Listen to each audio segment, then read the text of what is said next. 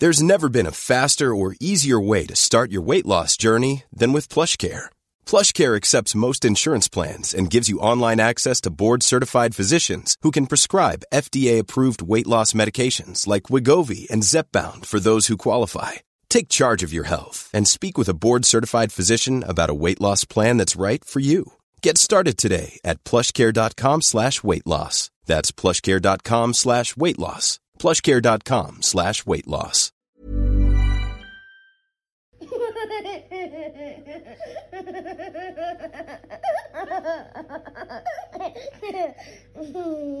Kia ora and welcome to the Kiwi Birth Tales podcast. I am your host, Jordyn. I am mum to two beautiful little boys, Jai and Ali. I also host the Your Birth Project online hypnobirthing course and the Mini Kiwis First Aid course for parents of under five year olds. And I have an online store attached to Your Birth Project, which encompasses everything pregnancy, birth, and postpartum related. So, just absolutely love that side of the business. I'm also a very, very passionate storyteller and a lover of all things birth. So, hence why I am leading you on this podcast. I'm not an advocate for any particular type of birth or model of birth care. I am simply here to hold space for this platform for you to share your beautiful stories with us all. You'll hear stories of joy, of heartbreak, of love, of loss, and each family has a different experience to share. I'm trying to bring to light stories that we often only tell in the darkest of places or to our closest of friends, but really are so important for everybody to hear. So I hope that you love the podcast of these beautiful families all over Aotearoa, and I will let you jump into the podcast now. Enjoy. In today's bonus episode, I am going to chat all things fourth trimester with you. It's about an hour long, um, and I don't know if I've covered everything that you want me to. I probably haven't, so I'm happy to do a part two. If there's other things that you want me to cover or go into in more depth, um, feel free to send me an email, kiwibirthtales at gmail.com, or send me a message at Kiwi Birth Tales on Instagram. But I hope you enjoyed this episode. I hope it is useful, helpful, um, informative, or just something that you enjoy listening to. And I'm sorry for babbling on. I just, yeah, it's all over the place, but that's just how things are at the moment. So I hope that you enjoy. Okay, I am going to attempt to record this uh, fourth trimester episode, and I've got like no structure. Still. I am going to do this, and I feel like my brain just like has a million different thoughts on the fourth trimester and what it's been like. And I could probably make this episode literally like five hours long, and you guys will just be like, "Shut up, Jordyn! We are so sick of hearing you talk." So I will do my best to like get to the point of things that I'm talking about and try to cover um, everything that I think is relevant. And I've also got the questions that um, quite a few of you submitted on the Kiwi Birth Tales Instagram when I popped up a question box about this episode. So I'll do my best to cover everything. Um, fourth trimester. Ali is six months old. He's just gone six months this uh, past weekend. So I think now is a pretty good time to sort of reflect on what our fourth trimester has been like and yeah, just really sit down and have a chat with all my girlfriends, some of my boyfriends who listen to this podcast as well, about yeah what it's been like with two and um, how we've coped as a family and just everything. Two babies, which has been a lot, right? Um, yeah, so let's jump into it. So, if I start with um, hoping that you've listened to my birth episode so that you will know what our birth was like, but really quick recap um, long early labour, and then um, into hospital, quite a long um, active labour stage, epidural, like an hour and a half worth of pushing, episiotomy. He was born, it was amazing. um, postpartum hemorrhage, which I didn't need surgery for or anything like that. Um, obviously, stitches for the episiotomy. And then we stayed in hospital um, because he had meconium in his waters, and because I'd had quite a significant blood loss. Um, I needed an iron transfusion um, before we left there. I think it was an iron transfusion. So anyway, um, that was our birth, and I remember those first like day or two or night or two in hospital. Um, just thinking like, holy shit, this is what it's really like because with Jai, we went straight to SCBU pretty much. So, like, I never was just in my room on my own with him. Um, and so I had Ali in the room with me, and like he was wanting to be like feeding off me all the time. And I really didn't have a whole heap of experience breastfeeding because we mixed fed Jai right from the start. So, um, I guess I was like already a little bit anxious about that, but I also was like really super keen to give it a go. And I had my silverettes, which ended up just being like lifesavers. Um, yeah, so I remember those first few nights just like, oh my god, he's just feeding off me like 24 7, and you're on this high from birth, but you're also like exhausted. And I had had like pretty minimal sleep for like four days at that point because I'd been in labour like overnights for those days before. And Jai was with Joe and he was at home and I was missing him because I, you know, haven't spent that much time away from him in his two years or just under two years of life at that stage. Um, so I was definitely feeling all of the emotions, but also was super keen to go home um, and get into like a bit of a rhythm and introduce Ali to Jai. And yeah, so I remember leaving hospital and Ali cried the whole way home in the car seat. um, and then we got home and settled in, and then Joe's parents brought Jai over. He had been hanging out with them for the day, and Jai was 21 months, so just under two, um, when Ali was born.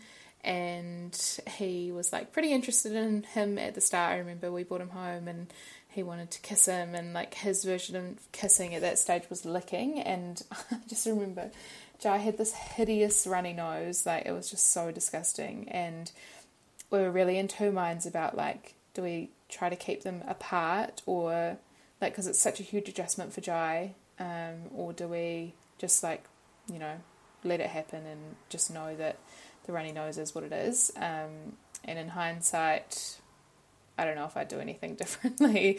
Might have happened anyway. But um, yeah, so Jai was like kissing him and licking him, and oh my god, he was all over him, and that was fine. Ali was fine. Um, Jai was excited, and then pretty quickly, like, not overly interested in the fact that Ali was there.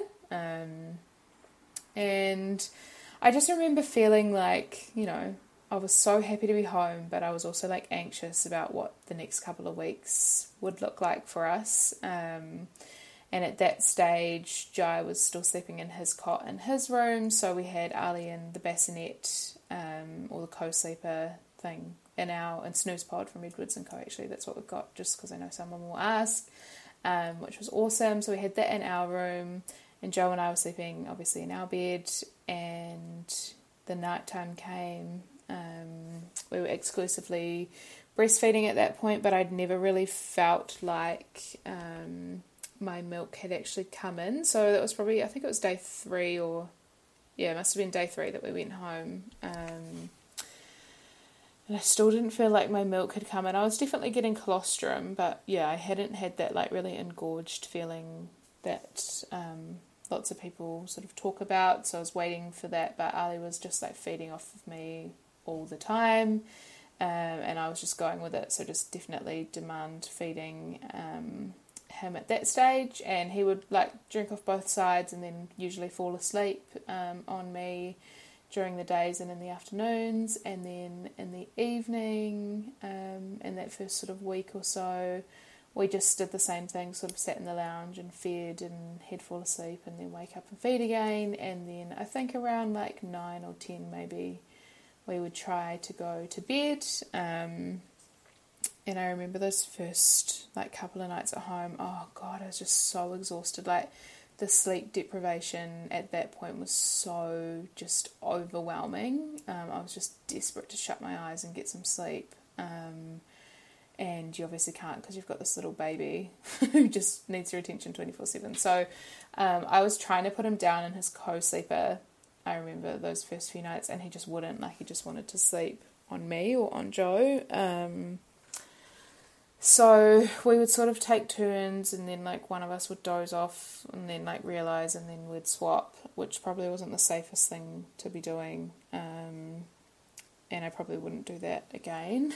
probably like take proper turns rather than both of us just trying to be in bed at the same time because Ali was so tiny and Jai's such a deep uh, Joe's such a deep sleeper. Um, yeah, probably would do that slightly differently next time around. But anyway, so uh, yeah, I think those first few nights at home we got like next to no sleep, um, and we were just doing what we could. And my mum came over um, during the days, and she was super helpful. She'd like I would feed Ali, and then he'd fall asleep, and she'd take him off me so that I could have like a little nap. Um, and Joe was still home too, but Joe was at daycare, um, and Joe was sort of doing everything Jai related, so like dropping him off and everything like that, picking him up, doing stuff with him in the afternoons because he only really goes for like half a day. Um, and yeah, so we just sort of settled into that first week at home. I remember my episiotomy was like really sore still in that first week. Um, I had quite bad hemorrhoids, which were not fun, and I immediately asked my midwife to prescribe me something for them. So I think there was a cream and a suppository um, which both like I felt immediate relief from. So I'm really glad that I had those, and I was also drinking Kiwi Crush um, because nobody needs to be like straining to push anything else out after having a baby.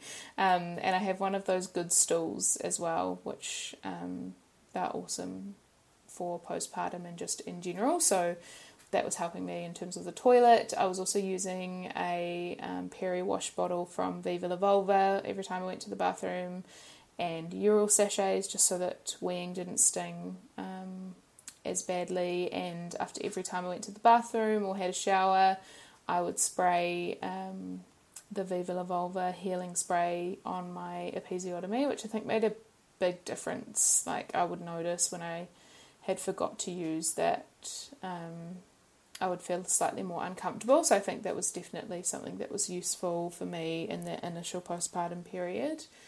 Um, and I'm not sure how many stitches I had, but it definitely felt like tight and quite sore in that first week. And I remember being really worried, like as the swelling started going down towards the end of that week, I had this like tiny little hole um, that I was like, holy shit. what what is this? Uh, that was the part that stung the most when I was going to the bathroom, and so I actually took a photo, like just spread my legs and took a photo and sent it to my midwife.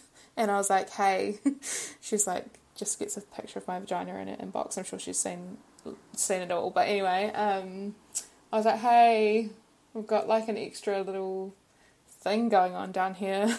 is this normal?" Um, and she sort of explained that what it looks like is now that the swelling has gone down, it's potentially like a little part that the um, obstetrician had missed when she was um, doing my stitches. So maybe because of the swelling, like that part had been missed, and she said it will heal on its own. And at that time, I didn't believe her. I was like, I'm just going to have this like weird extra hole in my vagina forever. Um, but I can confirm that it did heal on its own, and you would never have known that that was there anymore, which is good. um, but that was quite painful in that first sort of week, and I was just sore. I, I honestly felt like I'd been hit by a bus. Like I think that combined with the blood loss and the sleep deprivation, and just like the absolute everything that I had to give to push Ali out was like just exhausting. And so I was really doing everything I could to rest in that time. Um, like my mum and Joe were really helpful, and I really would just sleep. Like all I would do was feed Ali, sleep, eat, shower during the days, which was really lovely. It was more the night times that was so hard. Like obviously, mum went home and Jai needed. Um, Joe a lot because his sleep like turned to shit just before Ali was born, which is so typical. um, so Joe was like sleeping in Jai's room, and then it was just Ali and I, and um, yeah, that was a lot. Like it was definitely lonely, overwhelming feelings in those first few weeks while I was doing everything Ali and Joe was doing everything Jai because I felt like um, you know Jai was like my little bestie and then you have a newborn and you spend like way less time with them. And I was so envious of Joe. Like, I remember he went over to Rotorua, he took Joe over to Rotorua one afternoon after daycare to visit um, his cousins, and Joe just absolutely loves them. They're like really cool age for him. And they were gone for the whole afternoon and evening, and I just remember feeling so envious. I think it was probably like two weeks in at this point, and I remember feeling so envious that Joe could just get in the car, put Jai in there, and just go somewhere. And it was so easy, and like he didn't have to worry about anything, and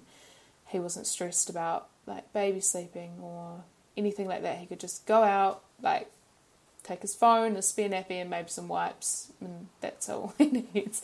And so yeah, I was pretty like maybe like pretty jealous and just feeling like, a bit overwhelmed and shit in those first couple of weeks that I had lost what felt like my relationship with Jai at the time, which is just a hormone thing. I think like obviously it's Jai and I just have like such an amazing bond, and we definitely still have that now. So I think it's just those adjustment periods where um, things have changed between you and you've got this little baby who needs you all the time and um, yeah that's sort of how we juggled like the parental load I guess at that in those early stages and after a few weeks I was starting to feel like I wanted to accomplish something else so I would like maybe cook dinner once every couple of days or yeah but I've been so lucky like Joe wasn't working so he's been home with us pretty much the whole time. He's obviously been like basically the sole parent of Jai during that time.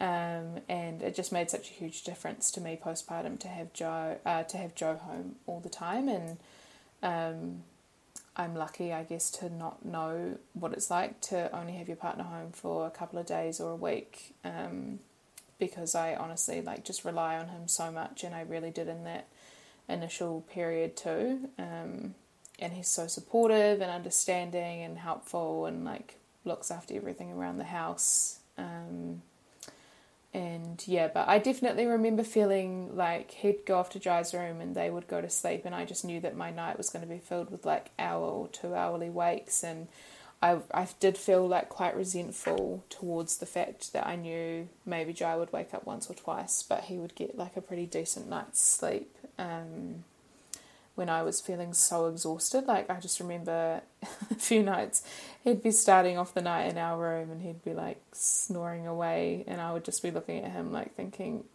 Fuck you. like you put this baby inside of me and I've literally pushed him out of me and now I get no sleep and you're just like sleeping peacefully. I just remember thinking like, Oh my god, I could literally kill you right now. um and like I would voice that to him as well. I think that's important. Like, um, in those and that like we have a pretty good communication style between us, but in those first few weeks, like even a couple of months, I remember like I would just tell him when I'm feeling like shit, or if I need to cry, or if he's pissed me off, or if I'm feeling hormonal. Like I, I'm really open about that with him. So yeah, I think um, that definitely helped us to navigate those first um, those few weeks when you're just adjusting to everything and he was really understanding about where I was at and also able to tell me like how it felt for him. And I think if you're a dad out there listening to this or your partner's sort of listening to this like he expressed and I, I will do a dad episode with him he expressed like not feeling this immediate or like any really connection to Ali. Like he said, it felt quite different for him than it did with Jai, and I just want to like voice that because I think it's really normal. And a lot of his friends have said that they felt the same way, particularly with their second baby, but sometimes even with their first. Like, you know, he knows that it's his baby, and obviously he feels like that connection to Ali, but he definitely didn't feel like overwhelming love and connection with him um, initially. And I think he was like a little bit worried about that. I remember him saying that to me one day, and I was like, it'll come. Like, you know, it just is what it is. And then I think we were four weeks in, and Ali woke up with a snotty nose one day, and I thought, fuck, like, we've made it four weeks of. And Jai probably had a snotty nose for those, I don't even remember, but I'm sure he did for those whole four weeks. Like, he just always had a snotty nose. Um, we also had a really sad funeral in those first four weeks, so were, we were around a lot of people, and that was like just at the start of like Omicron cases and stuff like that. So I don't know where Ali picked the bug up from. I'm making the assumption it was Jai, but also could have been like from any of those funerals or like gatherings that we were at um, over that unfortunate period of time. So he was about four weeks and woke up with a snotty nose and then just like progressively got worse over a couple of days and he was so, so wheezy. Like, oh my god, I remember just like the sound that he was making with every breath was like terrifying. And um, I learnt a whole heap from the first aid course that I made with Hannah called Mini Kiwis First Aid, and Hannah's an extended care paramedic. And I remember her talking about in that course um, wheezing and like the signs to look for where their chest and like the bottom of their throat sort of tug. And I could see that he was doing that. Um, he'd like slowly stopped feeding as much. Actually, that's one thing I should just like drop in there um, before I go on with this part is that uh, in the first week he was like losing a lot of weight, so my milk still didn't feel like it had come in. He was feeding off me all the time, but he was like losing quite a significant amount of weight in that first week. Um, so I was trying to express and top up um, for him, but I wasn't getting enough expressing, so we were just doing formula top ups um, after breastfeeds and then he started gaining weight. But I, I honestly never felt the feeling of my milk coming in. Like my boobs never got like really hard or really full ever. Um, so we were, yeah, that probably by the end of two weeks, I think we were mixed feeding. So I was still breastfeeding him as much as possible and then formula feeding him top ups. Um, and that just sort of continued, and he was gaining really good weight after that yeah, so fast forward to about four weeks, um, he was feeding way less, so he couldn't breastfeed off me basically at all because he couldn't lie down, and I never was able to master feeding him in like a sitting up kind of position. Um, so I was expressing and feeding him my breast milk and also feeding him formula, but he was taking like significantly less feeds than what he would have been previously. And then I remember he did this. Um, really yucky cough and like all this phlegm and a bit of blood came up with it. And then he did like a little spew with the same thing. And I remember taking a picture of it and sending it to Hannah, who did the first aid course, recorded the first aid course with me. And I just said, What would you do if you were me? And she was like, Take him to the hospital if you've got any doubts. Like, he's so young. Um, it sounds like you know, he's really wheezy, he's tugging and pulling, um, and now he's got blood, so take him to the hospital, um, which I did. And my mum came with me because Joe stayed at home with Jai, and so I just remember that like really sad feeling when we were waiting to see the nurse of like guilt like had i should i have kept him away from jai should i have not taken him to those funerals like oh, I just felt this overwhelming guilt that I had done that to my baby um, in some way, and I was just so gutted that like he was so sick, and so went to the hospital.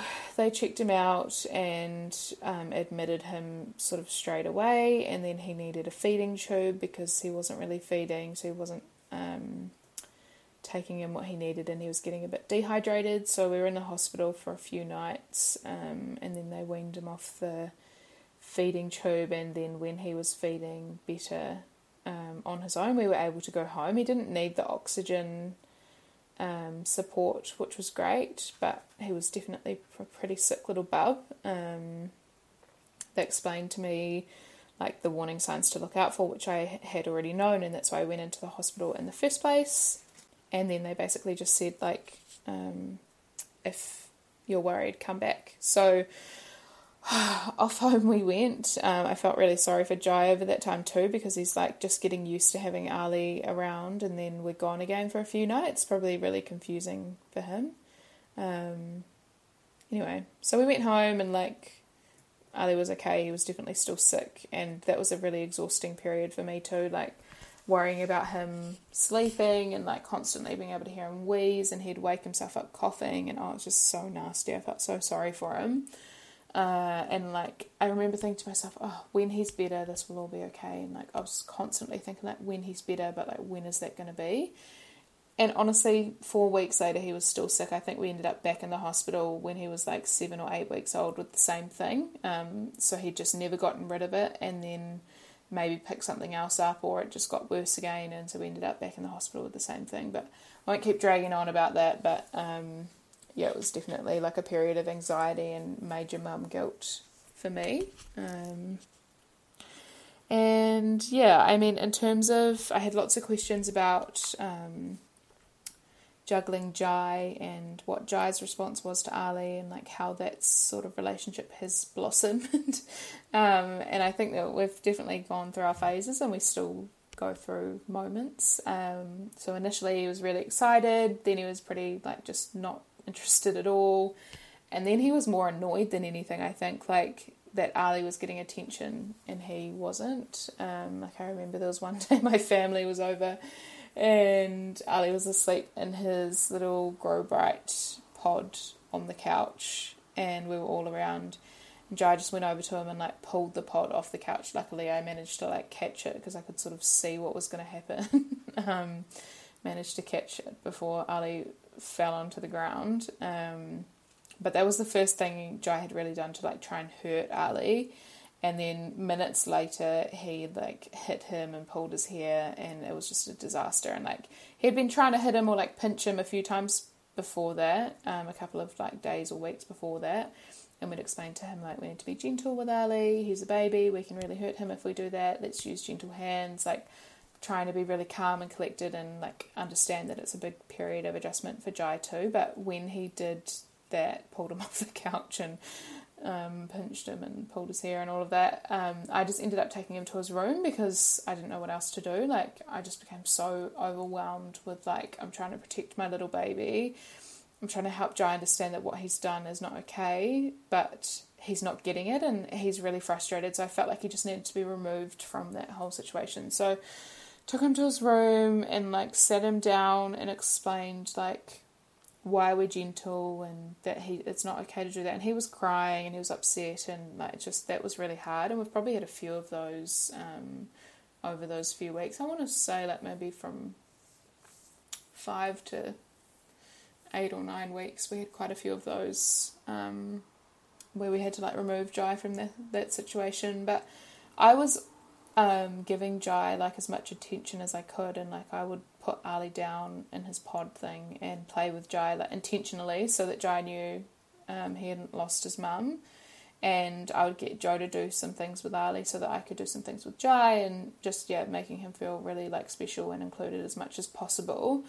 I just think it's really hard. It's such a juggle, and I definitely had mum guilt over the way that Jai was feeling and like the way that I was dealing with his emotions because I'm also like exhausted and emotional and yeah, I'm sure I could have dealt with that um, in a better way, but I just tried everything, like explaining everything and being like a gentle parent, and nothing was getting through to him. So I think removing him from that situation like ended up being quite important in the end. And he knows that like hurting Ali is not the right thing to do, but he still gets frustrated, especially when he's tired. Um, and I think that has been one of the hardest things about having two under two, or Jai turned two in December, so a young two year old and a baby is that like Jai comprehends and understands what we're talking about, but he doesn't have the impulse control, particularly when he's tired, to not do something. So, for example, the other night we're lying in bed, um, and Ali's like six months old now, and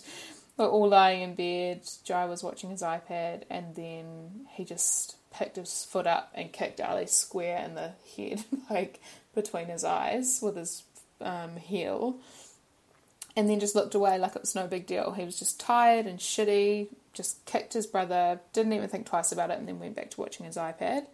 Um, and like you know, those are perfect examples of the fact that he's young and like just doesn't have the impulse control not to do those things. So we're really working on explaining and helping him. Um, like try to understand his emotions and feelings a bit more. But gosh, it's just so hard when they're tired and they're so young and like they're just learning too. So I think we're all learning, and it's been a huge learning for us um, how to deal with those behaviors because prior to having Ali, Jai hadn't really been like a hitter or a kicker or anything like that. Um, that's definitely come like post Ali. So he doesn't do it a lot, but when he does, it's like I do find it hard to um, to deal with because I don't like to like raise my voice at Jai or like I don't know. And I know that maybe raising your voice isn't the right thing to do, but if I'm tired and he does something like that, I'm so quick to say like Jai and you know raise my voice, and then because we never raise our voice at him, he looks at me like I've just broken his heart, and then that makes me feel like such a shit parent, and oh,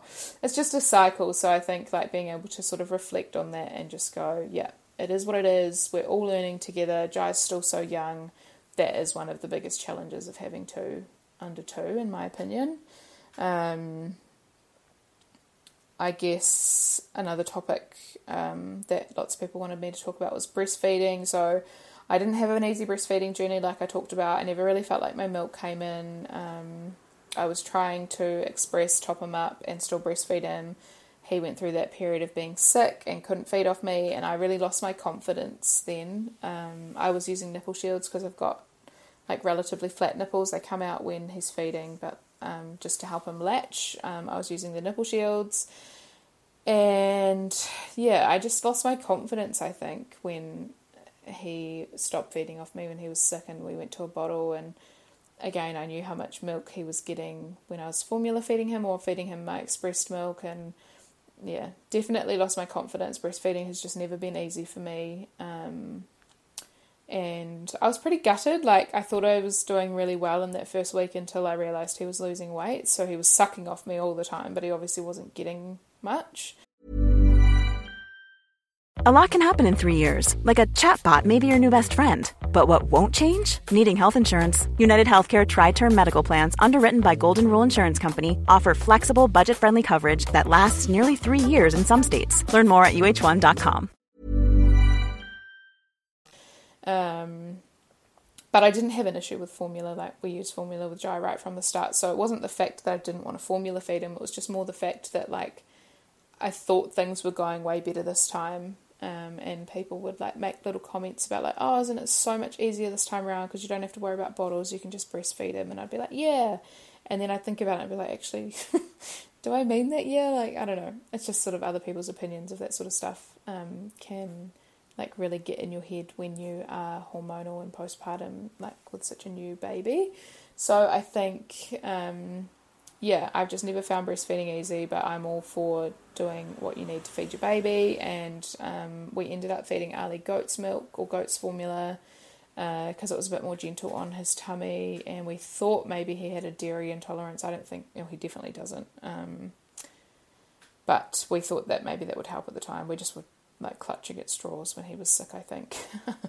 so yeah, um, I was expressing, which I fucking hated. Um, just felt like I had no time between Jai, Ali, feeding, doing everything else that I was trying to do, and pumping. Um, and Jai didn't want to sit and play with me while I was pumping. Like that's not interesting to him after the first couple of minutes. So I yeah I persisted with the expressing for a couple of months, maybe actually maybe not even a couple of months, maybe six weeks, and then I was just like, no, nah, I'm not not doing this anymore.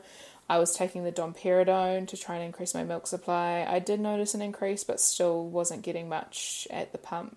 Um, and I don't know obviously how much he was getting off me when he was feeding off me. So I eventually just made the decision at around maybe ten weeks or three months, I don't know, that I my breastfeeding journey was done. Um, I think I felt guilty sometimes for that, but not because of my own opinions of breastfeeding, more just because of societal pressures around breastfeeding. So, like, when I reflect on that now, um, I don't feel any like resentment or sadness about the fact that our breastfeeding journey ended. I think that was more how I was feeling at the time because other people sort of put that on me. Um, I don't feel any difference in the bond that I have between Jai and Ali because Ali was like technically breastfed for longer.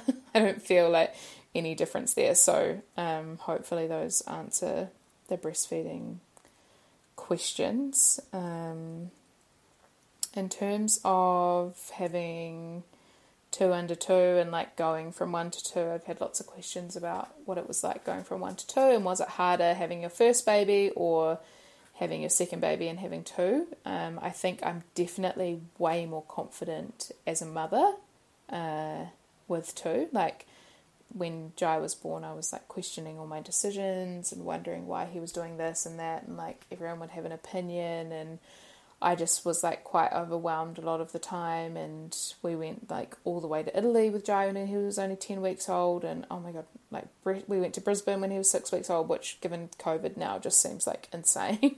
um, but yeah, I think I definitely found that really challenging with Jai. Um, I just questioned all of the decisions I was making. I wondered if he was okay. I didn't like understand anything about baby sleep, um, and I just yeah it was hard. It was really hard having a new baby, and um, I didn't really know. Well, you don't. You'd never know what it's going to be like until you've got your baby there. Um, but I think it was more just a confidence thing for me. The second time round, I've just been so confident in the decisions that I'm making, and like confident in the fact that I know I'm trying my best for my baby, and that's the best thing for him. Like he just knows that I love him and I'm doing my best. Um, which I felt really confident in. So I think that side of it has been easier. Um, I think the thing that has been harder is probably like the juggle of relationship between Joe and I. Like when you've got one baby, um, in my experience, like we still had like a decent amount of time for each other. And, you know, in those periods where Jai was sleeping or someone else was holding him, Joe and I would spend time together and for sure, it was still like uh, uh, like testing on our well, not testing. It was just a bit of a strain on our relationship, I guess, having our first baby and sleep deprivation, and um, yeah, I've got a I've got an episode on postpartum with Jai, but I think um, that's probably been the biggest challenge for me going from one to two. Is actually, I just feel like Joe and I really are like ships in the night. Like we just never spend time sort of one on one, or we haven't really in the past six months that much. And that's because like Ali needs me all the time, Jai needs Joe all the time, or if one of them's asleep, the other one's usually awake. Um, and equally, like Joe wants to like he's a real go getter and a real doer, so he wants to be like out of the house and doing things. And I've been really tired, so when Ali's been asleep, I've been happy to just sort of stay at home and relax. And I think you're just in, in my experience, you're just in such different places. Like, I carried that child for nine months, I gave birth to him. My body has been through a huge change. My hormones are changing. I'm exhausted. I've been up with Ali every single night for six months now. It's not been one night that he's slept through the entirety of the night. Um, and it's just tiring, right? So I think like all of that takes a toll on me. And then equally, he's feeling like we're having like less connection and less time together. And um, for sure, I just think it's been like a real challenge for us from that perspective. And Jai's sleep is still shit, so he sleeps. Jai sleeps in the room in the bed with Joe, and now that Ali's out of his bassinet, um, I sleep in the bedroom with Ali, and Ali sleeps in his cot. So Joe and I really haven't shared a bed now for like six months, which is just so uncommon for us. Like prior to having Ali, all through my pregnancy, and even when we had Jai, we would always go to bed at the same time and like be in bed together, and that was like a nice end to our day all the time. And now, I guess the way that things are at the moment, we don't even have that connection, and we're both really bad at like going out to the lounge when the kids are finally asleep putting something on the TV and then scrolling on our phones, um, which I'm sure lots of you can relate to, which just feels easy. Like you get to the end of the day and you've finally got some time to just be like, oh, fuck it, I'm just going to scroll through social media or watch something on my YouTube or read the news or whatever it is. Like, I just feel like, yeah, we're both really bad at that. Um, and then I have had like the business stuff on top of that, which, like, in hindsight, I should have taken a way bigger break from and I launched the online store when Ali was like a month and a half old, which was just a fucking stupid thing to do, like insane. Whoever told me that that was a good idea, which is probably myself as a fucking idiot. um, like I'm obviously so grateful for like the way that we've been able to be financially supported by the business through that time, but it's not without like really hard work. Um, so I've had a full time baby and a full time like business or job that whole time. And although Joe is obviously super supportive and helpful with Ali, um, a lot of the load still falls with me. It's just the reality. And he bears a lot of weight from that too. Like, I guess he feels like stuck with the baby, or he feels like I'm constantly focusing, focusing on the business. And yeah, it definitely came to like a point where we were both just feeling like crap. Um, and we were like nagging and bickering with each other. And we're not like, we never fight, we don't usually argue. And so we've definitely been through a period of like just feeling like shitty at each other all the time. It sort of came to a head a couple of weeks ago, and we had like a really big conversation. And I was like a big blubbering mess because I'm just a crier. I cry like all the. I'm just a crier.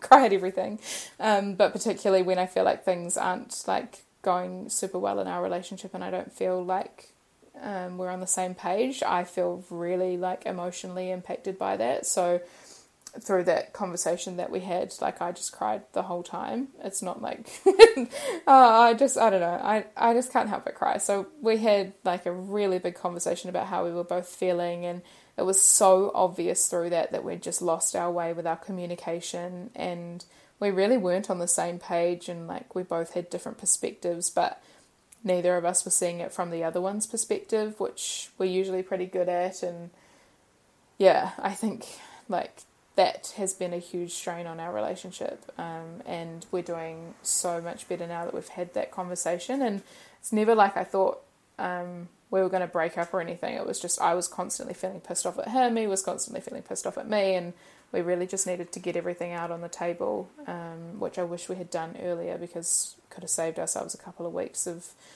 um, feeling resentful towards one another and I know that things will change again for us in a positive way when we're back in the same room and we have that like connection as a couple. Because, um, yeah, that's been for sure the dif- most difficult thing I think for me about having two under two or just adding another baby to our family because it's just a huge dy- dynamic shift again. Um, and I think in terms of intimacy, like we often talk about this on the podcast, um, I obviously had an episiotomy and like the thought of anything going near my vagina for like, oh my god. In that first six weeks, I was like, there's no fucking way I'm having sex at six weeks. That's just out the gate, no way. And it was the last thing I was thinking about anyway. I was just so tired. And I think we waited until around 12 weeks to have sex. Um, if you're a sister or a cousin or a family member, feel free to skip this part. Um, but yeah, I think we waited till like around three months to have sex. Um, and I was definitely a little bit anxious, like that it was going to be painful from my episiotomy, but it wasn't. Um, use lube is my number one tip because, like, just don't have the same type of lubrication post uh, post babies in my experience. So yeah, definitely lube is your friend. But I think um, Joe and I have always been pretty good through both postpartum periods at remembering that you don't just have to have sex. Like there's lots of other ways to make each other feel good. Um, and although we haven't done that anywhere near as much as probably either of us would have liked in the last six months, we do find that time um, when we can. And I think that's probably another like huge change and shift for our relationship again is like one baby i still found that like we were finding time for each other intimately like enough or often enough um but with ali it's just been like we haven't we really haven't like or i haven't focused my time and energy on like even being interested in being intimate because I've been so tired and just like had a million other things on my mind and then when we sit on the couch at the end of the day like oh, the last thing I have felt like doing is having sex, but it doesn't mean I'm like not attracted to Joel or I don't want to have sex with him. It's just I don't know. I think it's just like we're in totally different seasons in our relationship, but also as individuals, and I think that that can be really challenging. So I've just tried to like be really honest with Joe about where I've been at um, in terms of intimacy and equally, when we had a conversation a few weeks ago about how we were both feeling, I think we both realised that it's important to try and make time for each other, even if it's only like 20 minutes. That's like enough time to do something that we both enjoy um, and like be intimate and all of that sort of stuff. But I think like I would just really encourage you and your partner, and this is something that I'm trying to remember with Joe and Joe trying to remember with me, like you can kiss and hold hands and cuddle, and it doesn't have to be like something that leads to sex. And I think that's what I've been missing the most is like that touch and connection without even like thinking about having sex. I really need to feel like emotionally supported. Um, now that I've had babies, like, like I really need that to feel like an intimate, to even be interested in like sex or being intimate.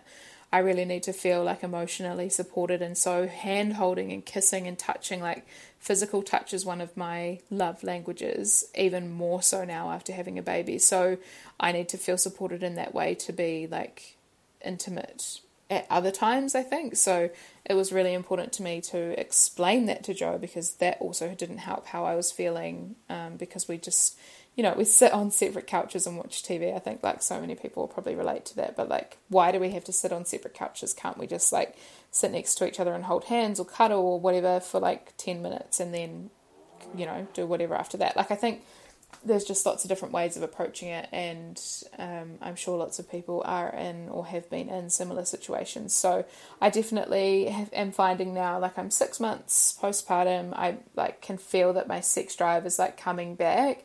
But equally, in the last couple of weeks, Joe's made a real effort to make sure I feel emotionally supported again, which has definitely helped. So, um, yeah, sorry if that was too much information for you.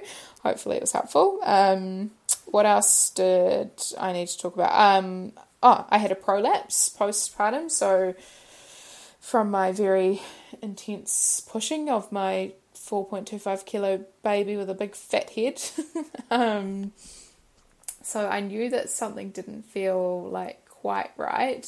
I could feel that my episiotomy had healed and that all felt good. But like when I was squatting, so if I was doing something with Jai and I'd like squat down to see what he was looking at, I could feel this like pressure um, that didn't feel normal. So I went to see a postpartum physio or a women's health physio here in Tauranga. Her name is Claire Baker and she is a goddess. Like if you can get into her, like do it. She's just incredible.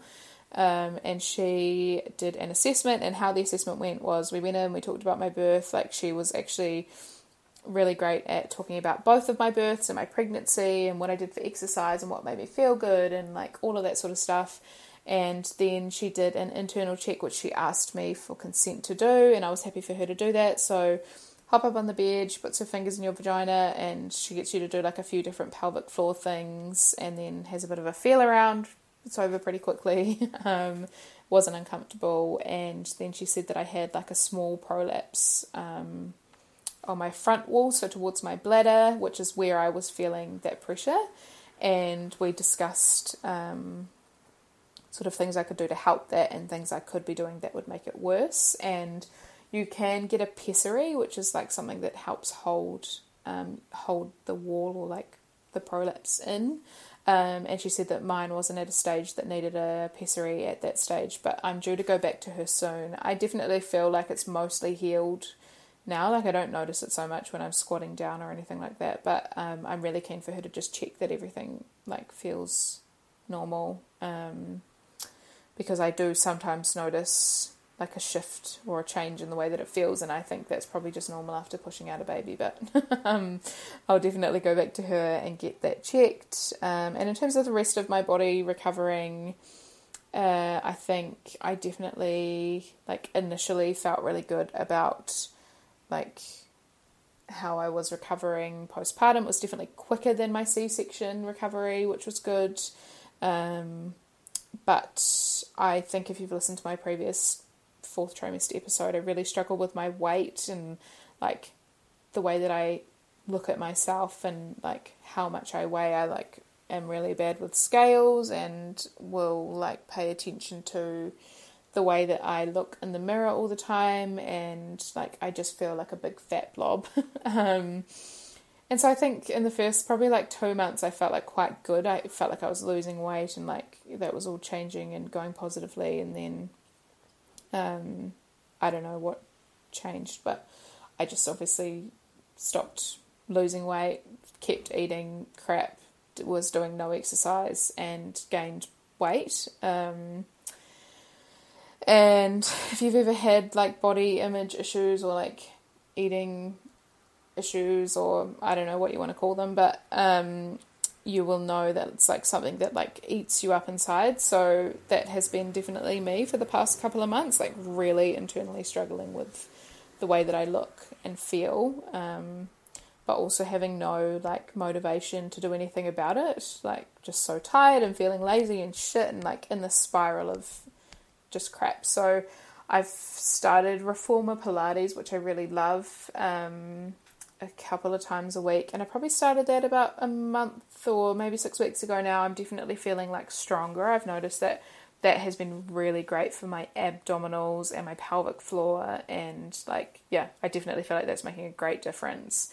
And I'm not proud to admit that I've got um, really poor eating habits at the moment. Like, I'm trying really hard to lose weight, so I'm not eating. Um, as much as I should be, which is like I don't know. I'm, I definitely don't want you to take this as me encouraging you to eat less, like way less calories to lose weight, because that's definitely not what I'm doing. I'm just being honest about like my situation and how I feel and what I have been doing, which is probably contributing to me also feeling so tired. But in the last month, I have been like pretty much just not eating more than like one or two meals a day, um, which I know isn't that healthy, but I just like it's a constant mental health battle for me with my weight, so I know that I needed to do something different and the eating feels easier for me than the exercise at the moment. So that's just what I am doing. And it's so funny because like people will comment and say like, "Oh, you're looking really good. You've lost weight." And like I feel really proud of that and I have lost weight like quite drastically in the last month, but I haven't been doing it in a very healthy way and it's just so it's so funny how like society and myself like feel happy for you or whatever that you're losing weight and you're starting to like look and feel different and nobody really cares about how you get there including me like I'm just happy to like pretty much starve to lose this weight which is just ridiculous. But anyway it's just where I'm at at the moment I'm just being honest. Um, so yeah, I am not in a great place with my body image, um, and I don't know when I am going to be in a better place with my body image, and I'm just trying to do my best at the moment. I think the Pilates has been amazing. I've doing I've been doing some home workouts, like going for a few walks, um, but yeah, definitely like just not eating that much at the moment and I know I'll probably get some messages telling me that I've promoted something unhealthy, but I'm being very clear that that's not like I'm not promoting this kind of lifestyle or eating habits. It's just like what I am doing at the moment. and I know it's unhealthy, but like I'm obsessed with my weight and the way that I look. So um, I think when you've like had weight, like tried to lose weight in the past, it's definitely something that you will like resonate with like calorie counting and just I don't know. I feel like I've gone from treating my body like shit because I'm eating what I want and not exercising to now treating my body like shit because I'm not eating anything um, and I'm losing weight. Do you know what I mean? So I just feel like I'm not in a good place either way, but I know that once I have lost weight, um, that will be a shift in my mental health, even if I'm going about it the wrong way getting there. So take that for what it is and do not copy what I'm doing, basically. Um, sleep was another one. Baby sleep is another thing that I got lots of questions about. So Ali, um, he's always been pretty good at going in his bassinet, probably from about two weeks old, I think.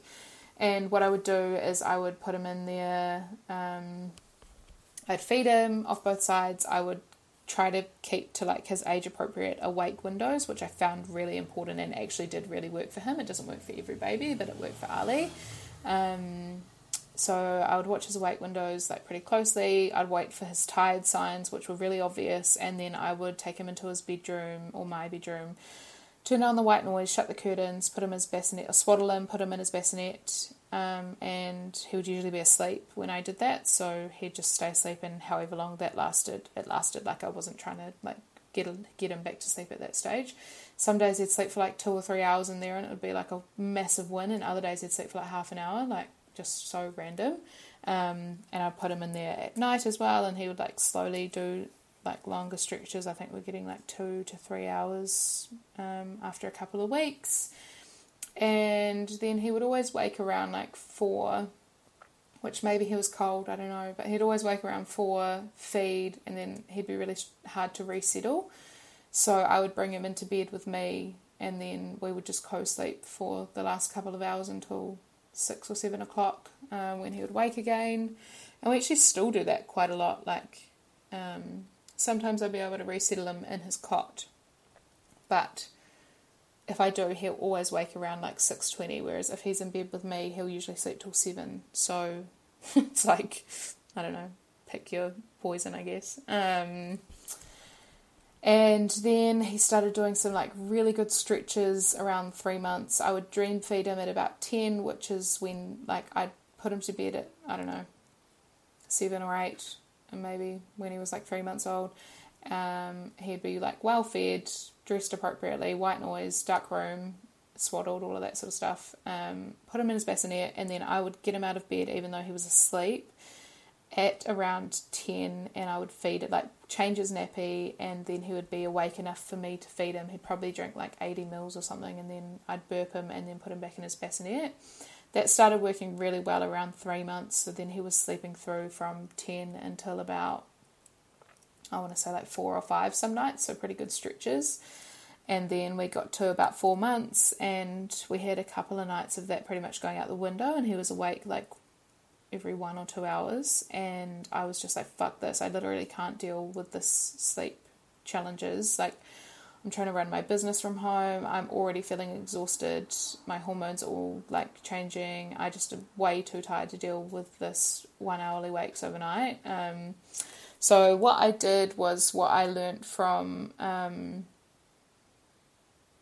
uh, Lucy, at the Sleep Scout and also from What Baby. So I've sort of gone um, followed both throughout Jai and Ali's lives. Um, and so I started this when he started sleeping in his cot during the day. Um, so I would take him out of his swaddle and he had arms out at this stage and I would make sure he was well fed, his room was all good, his age appropriate awake windows were good, um, he had a clean nappy, he was happy, whatever, healthy. Um, and then I'd take him into his room, put him in his sleeping bag with his arms out, and then give him a bit of a cuddle, and then put him down into his bed awake, and then just go out of the room, shut the door. Um, his baby monitor was on, but like I never went far, and it probably took him a couple of naps during the day. Um, and if he cried, I would go into him. Um, but if he was just grizzling, I would just leave him. And most of the time the grizzle he'd just fall asleep. But if he was actually crying properly um, i would go in there and like pick him up give him a cuddle resettle him and then put him back down. Occasionally he'd start crying again straight away before i even put him down. So then i would stay there with him um, and like pet his bum or whatever to get him to go to sleep. But most of the time i'd be able to put him back down and he'd grizzle or just go straight to sleep. So we did that for a couple of naps and then he pretty much got the hang of it and that made a huge difference for us then overnight um, because he wasn't needing me to like resettle him every time he was coming out of a sleep cycle.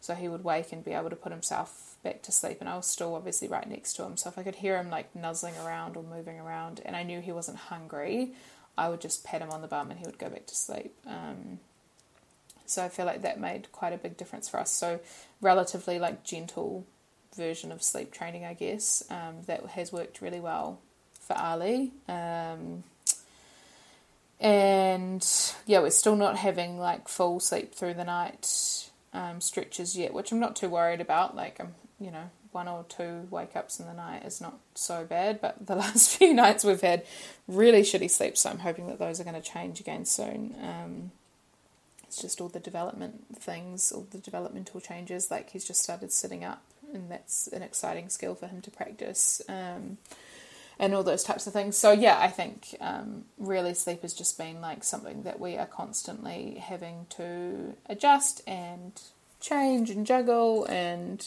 yeah, um, it's no straightforward one size fits all with babies. That's for sure. Um, what else? Dealing with other people's opinions was another question. Um, I haven't had too much of this, particularly with Ali. I think like I'm way more confident in my decisions, so I just am like, I just really say thanks for the feedback and move on. um, I think I've never had like my mother-in-law has never been like someone who really forces her opinions on me. My mum will give me like her thoughts, but she doesn't push them on me. She's really good at just being like, "Oh, this is what I did, or this is what has worked for me," and then letting me figure it out on my own. I'm sure there's been times where she's wanted to be like, "I fucking told you so," but she never does.